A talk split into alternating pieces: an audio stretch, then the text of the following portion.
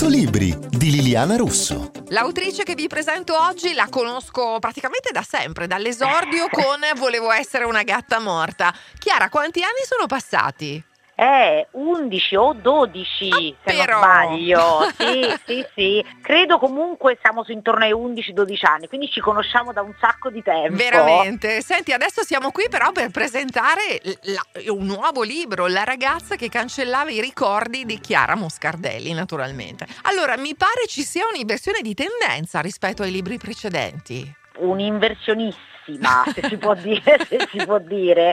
Allora, Olga, la mia protagonista, Mm. la mia nuova protagonista, non è più alla ricerca del principe azzurro, come Teresa Papavero, come la Moscardelli della gatta morta, Mm. che tu conosci molto bene, eh, ma è una tipa molto tosta, è una che ha avuto durante l'infanzia un'educazione siberiana, se così la vogliamo chiamare, cioè il padre l'ha addestrata a uccidere e a usare ogni tipo di arma eh, possibile immaginabile e le ha detto non fidarti di nessuno, vivi nascosta nell'ombra perché chiunque può essere un nemico e può farti del male, quindi non ti innamorare, non avere legami, eccetera. E quindi noi quando il libro si apre la vediamo in questo paesino a Trare Govigiona, che vi giuro esiste, è a 700 metri sul lago Maggiore, Mhm. eh, che fa la tatuatrice e vive isolata nel mondo, nascosta tra le montagne.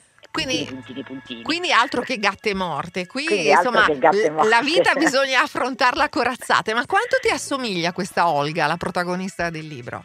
Allora, eh, dal punto di vista dell'uccisione a mani nude purtroppo no, Cioè, adorerei, adorerei riuscire a uccidere o- con il dire, pensiero tanti. Sì, ma- con il sì, pensiero tanti, sì. ma diciamo nella praticità Mm, zero, zero. cioè, eh, quindi sono per la non violenza, ma anche Olga in realtà.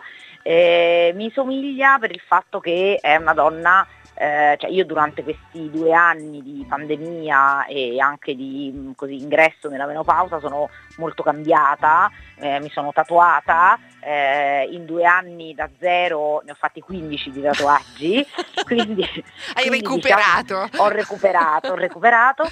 ehm, sono più eh, consapevole di me, un po', po' più sicura, ecco non tantissimo, non Mm. esageriamo, eh, e soprattutto ho capito che sto principe azzurro, anche se non arriva, chi se ne importa, cioè dobbiamo in qualche modo essere eh, piacerci noi e, e coccolarci noi e, e volerci bene. Quindi eh, Olga è un po' quella roba lì.